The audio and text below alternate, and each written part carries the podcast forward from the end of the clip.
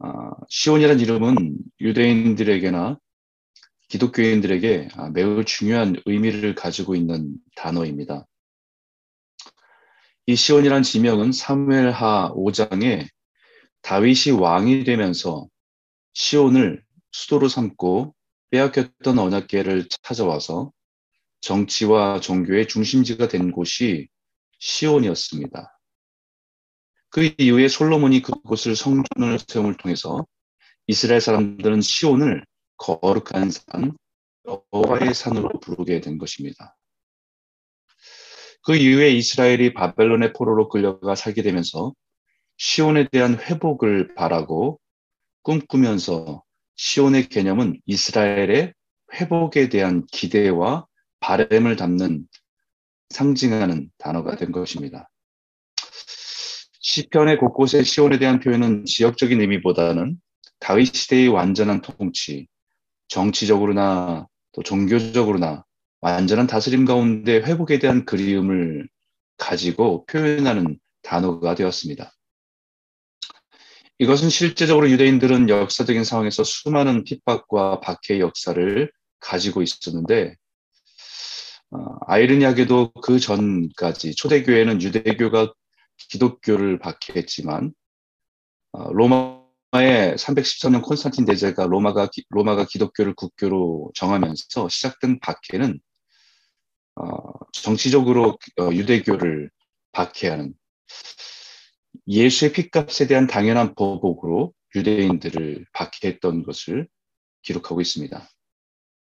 중세 유럽에서는 유대교 사람들이 마치 흡혈귀인 것처럼 사람들을 잡아 마신다, 잡아간다라고 또 피를 마신다라고 어, 성찬이나 그 의미를 이해하지 못한 사람들이 그렇게 오해하고 소문으로 혐오하게 한 그런 기록들이 있습니다. 온갖 전염병의 근원지로 생각해서 반유대주의가 팽배했던 것이 중세 유럽이었습니다. 그것이 극적으로 드러난 역사가 나치 독일의 유대인의 대학살인 홀로코스트라고 하는 비극입니다. 이런 역사적인 사실 속에서 디아스포라 유대인들 공동체 안에 싹트게 된 것이 정치적인 시오니즘이라고 할 수 있습니다. 이스라엘의 완전한 회복. 그것은 주의 성산인 시온에서 이루어짐을 선언하고 거기에 대한 소망을 가지고 일어나게, 되, 일어나게 되기 때문에 결국은 1948년 11월에 역사적인 시온인 예루살렘을 중심으로 이스라엘의 독립을 선언하게 된 것입니다. 지금도 시오니즘은 이스라엘이 팔레스타인 민족들과 전쟁하며 그 땅을 그들을 그 땅에서 몰아내며 점점 자신의 영역을 넓혀가는 명분으로 사용되고 있습니다. 그러나 유대인들 사이에 종교적인 시오니즘은 지금도 기다리는 메시아를 통해서 완전한 통치와 회복을 꿈꾸는 상징적인 의미로 남아 있습니다.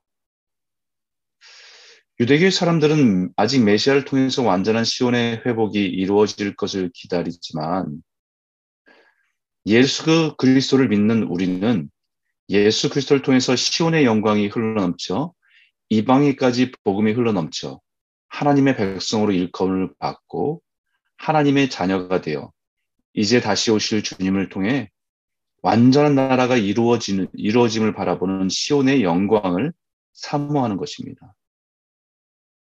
유대인들은 정치적으로, 종교적으로, 정치적으로 예전의 영광을 회복하기 위한 소망의 단어로 시온의 영광을 바라보고, 종교적으로는 아직 오지 않은 메시아에 대한 기대를 가지고 있는 소망의 언어로 시온의 영광을 바라본다고 한다면, 이미 우리는 구원의 은혜를 누리고 예수 그리스도를 믿는 우리에게는 하나님의 나라가 완전히 통치 이루어지는 그 나라가 이루어지는 요한계시록의 그 나라가 완성되는 그것을 시온의 영광으로 바라보는 것입니다.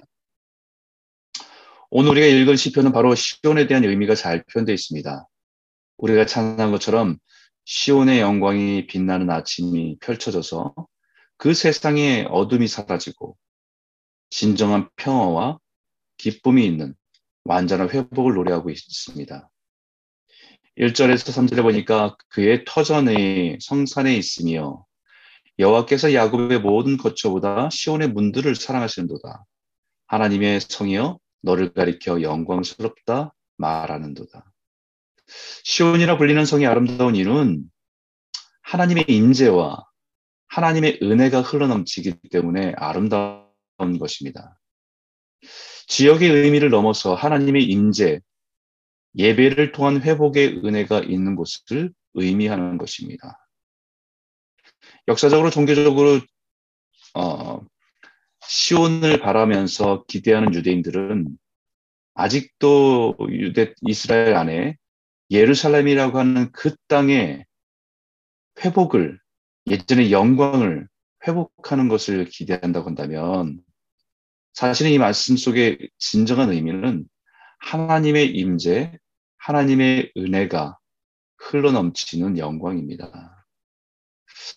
예루살렘이 거룩한 성지로 불리는 것은 그곳 자체의 거룩함이 아니라 하나님의 언약계와 하나님의 임재와 이름을 두겠다고 하는 약속의 성전이 있었기 때문에 그곳이 거룩한 곳이었습니다. 그 은혜가 열방으로 흘러가는데 사절에 나는 라합과 바벨론이 나를 아는 자 중에 있다 말하리라 보라 블레셋과 두로와 두쿠스여 이것들도 거기서 났다 하리로다. 아비라 하면 욥기와 이사에 나오는 오만함을 상징하는 괴물의 이름인 것처럼 바벨론, 블레셋, 두로, 구스 등 세상의 이방인들이 시온을 통해서 주를 알고 예수 그리스도를 통해서 다시 태어났다라고 하는 사람들이 일어날 것이다라는 것을 말하는 것입니다. 하나님 앞에 결코 설 수 없는 죄인, 원수와 같은 우리를 주 예수를 구주로 고백하고 하나님 아버지를 아버지라 부를 수 있는 은혜가 바로 시온의 은혜에서 흘러온 것들입니다. 로마서 이것을 정확하게 표현하는데 그리하여 11장 26절에 그리하여 온 이스라엘이 구원을 받으리라 기록된 바 구원자가 시온에서 오사 야곱에게서 경건하지 않은 자들을 돌이키시겠고라고 합니다. 예전에는 경건하지 않은 이방인들, 유대인들이 상종하지 않은 이방인들에게 예수 그리스도의 십자가의 은혜로 죽음으로 그 은혜가 온 열방 가운데 흘러 우리에게까지 미치고 더 나아가서는 열방과 땅 끝까지 복음을 들고 나아가 시온의 영광과 은혜를 전하는 사명이 교회 우리에게 있는 것입니다. 교회는 그 강물의 흐름을, 은혜의 강물을 흘려보내는 통로입니다. 사명입니다. 오절에 보니까 시온에 대해서 말하기를 이 사람 저 사람이 거기서 났다고 말하리니 지존자가 친히 시온을 세우리라 하는도다. 시온을 통해서 이 사람 저 사람 그, 어, 그 어떤 사람들이 어떤 혈통을 가진 사람들이든지 종이든지 귀족이든지 남자든지 여자든지 어린아이든지 노인이든지 누구든지 시온을 세우는 지존자를 통해서 새롭게 태어나 그의 자녀가 되게 하시는 줄 믿, 믿으시기를 소원합니다. 베드로전서에 보니까 성경에 기록되었을 때 보라 내가 택한 보배로운 보배, 모퉁이 돌을 시온에 두리니 그를 믿는 자는 부끄럼을 당하지 아니하리라 하였으니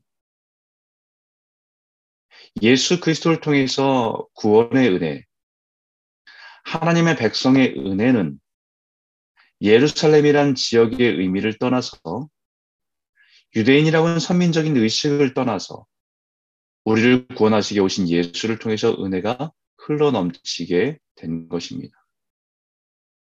예수 그리스도가 바로 그 은혜의 나라, 하나님의 나라의 가장 기초적인 기초인 모퉁이 돌에서 돌이 되어서 이루어가는 하나님의 나라라고 선포합니다. 하나님은 자기 백성을 하나하나 기록하시고 자기의 생명의 책에 기록하시는데 6절에 여호와께서 민족들을 등록하실 때에는 그 수를 세시며 이 사람이 거기서 났다 하시리로다. 하나님께서 열방에 있는 모든 사람들을 예수 그리스도를 통해서 생명의 책에 하나님의 나라의 시민의 명단에 기록하셨다는 것입니다. 세상의 기록과 역사는 시간이 흐르고 나라가 바뀌고 역사가 바뀌면 변하지만 결코 하나님은 하나님의 백성의 이름을 잊지 않으십니다.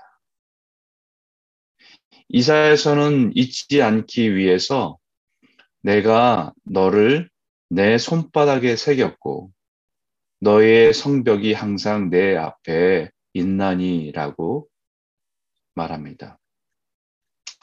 주님은 우리의 이름을 하나님의 손바닥에 기록하듯이 결코 잊지 않겠다는 표현입니다.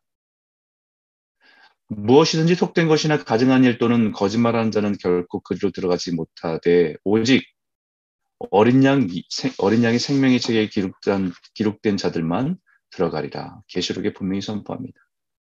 그 나라 다시 오실 예수 그리스도를 통해서 시온에 회복되는 나라에는 아무나 들어갈 수 있는 것이 아니라 오직 어린 양 어린 양의 생명책에 기록된 자들만 들어갈 수 있다. 그날에 저와 여러분의 이름이 그 생명책에 기록되어 있음을 믿고 믿음으로 살아가시는 저와 여러분 되시기를 소원합니다. 마지막 절에 7절에 보니까 노래하는 자와 뛰어노는 자들이 말하기를 나의 모든 근원이 내게 있다 하리로다. 그 나라에서 우리가 살 수 있는 것은 주님을 노래하며 자유함에 뛰어노는 모습입니다. 그것이 가장 아름다운 모습입니다. 우리가 할 수 있는 가장 아름다운 모습입니다. 그 속에서 우리는 이 입술로 하나님을 찬송합니다. 요한계시록이 우리에게 아, 하나님께서는 우리에게 소망으로 고난 속에 있는 그리스도에게 위로와 소망을 주시기 위해서 요한계시록을 쓰셨는데 사실 우리는 요한계시록 읽으면서 두려워합니다. 왜냐하면 그 안에 많은 고난에 대한 하나님의 심판에 대한 것들이 적나라하게 기록되어 있기 때문입니다. 하지만 하나님께서 요한 계시를 통해서 성도를 위로하기 위해서 분명하게 보여주시는 것은 요한 계시록 안에 그런 고난들이 전개될 때 하나님은 그 성도들에게 보게 하시는 것이 천상에서의 예배였습니다. 하나님의 임재 속에서 누리는 하나님께 드리는 예배가 얼마나 영광스러운지 그것을 보게 하고 맛보게 함으로 그 모든 고난을 넉넉히 이기게 하는데 있다는 것입니다. 오늘 이 말씀의 마지막에 말씀하는 것처럼 우리가 할 수 있는 가장 아름다운 것은 하나님을 찬송하고 하나님을 예배하며 살아가는 것입니다. 오늘 이 말씀을 묵상하고 또 기도하면서 내 인생의 축복이 그곳 시온 예수 그리스도에게 있음을 노래하며 믿음으로 고백하고 찬송하고 살아가는 저와 여러분 모두가 되시길 주 이름으로 축원합니다.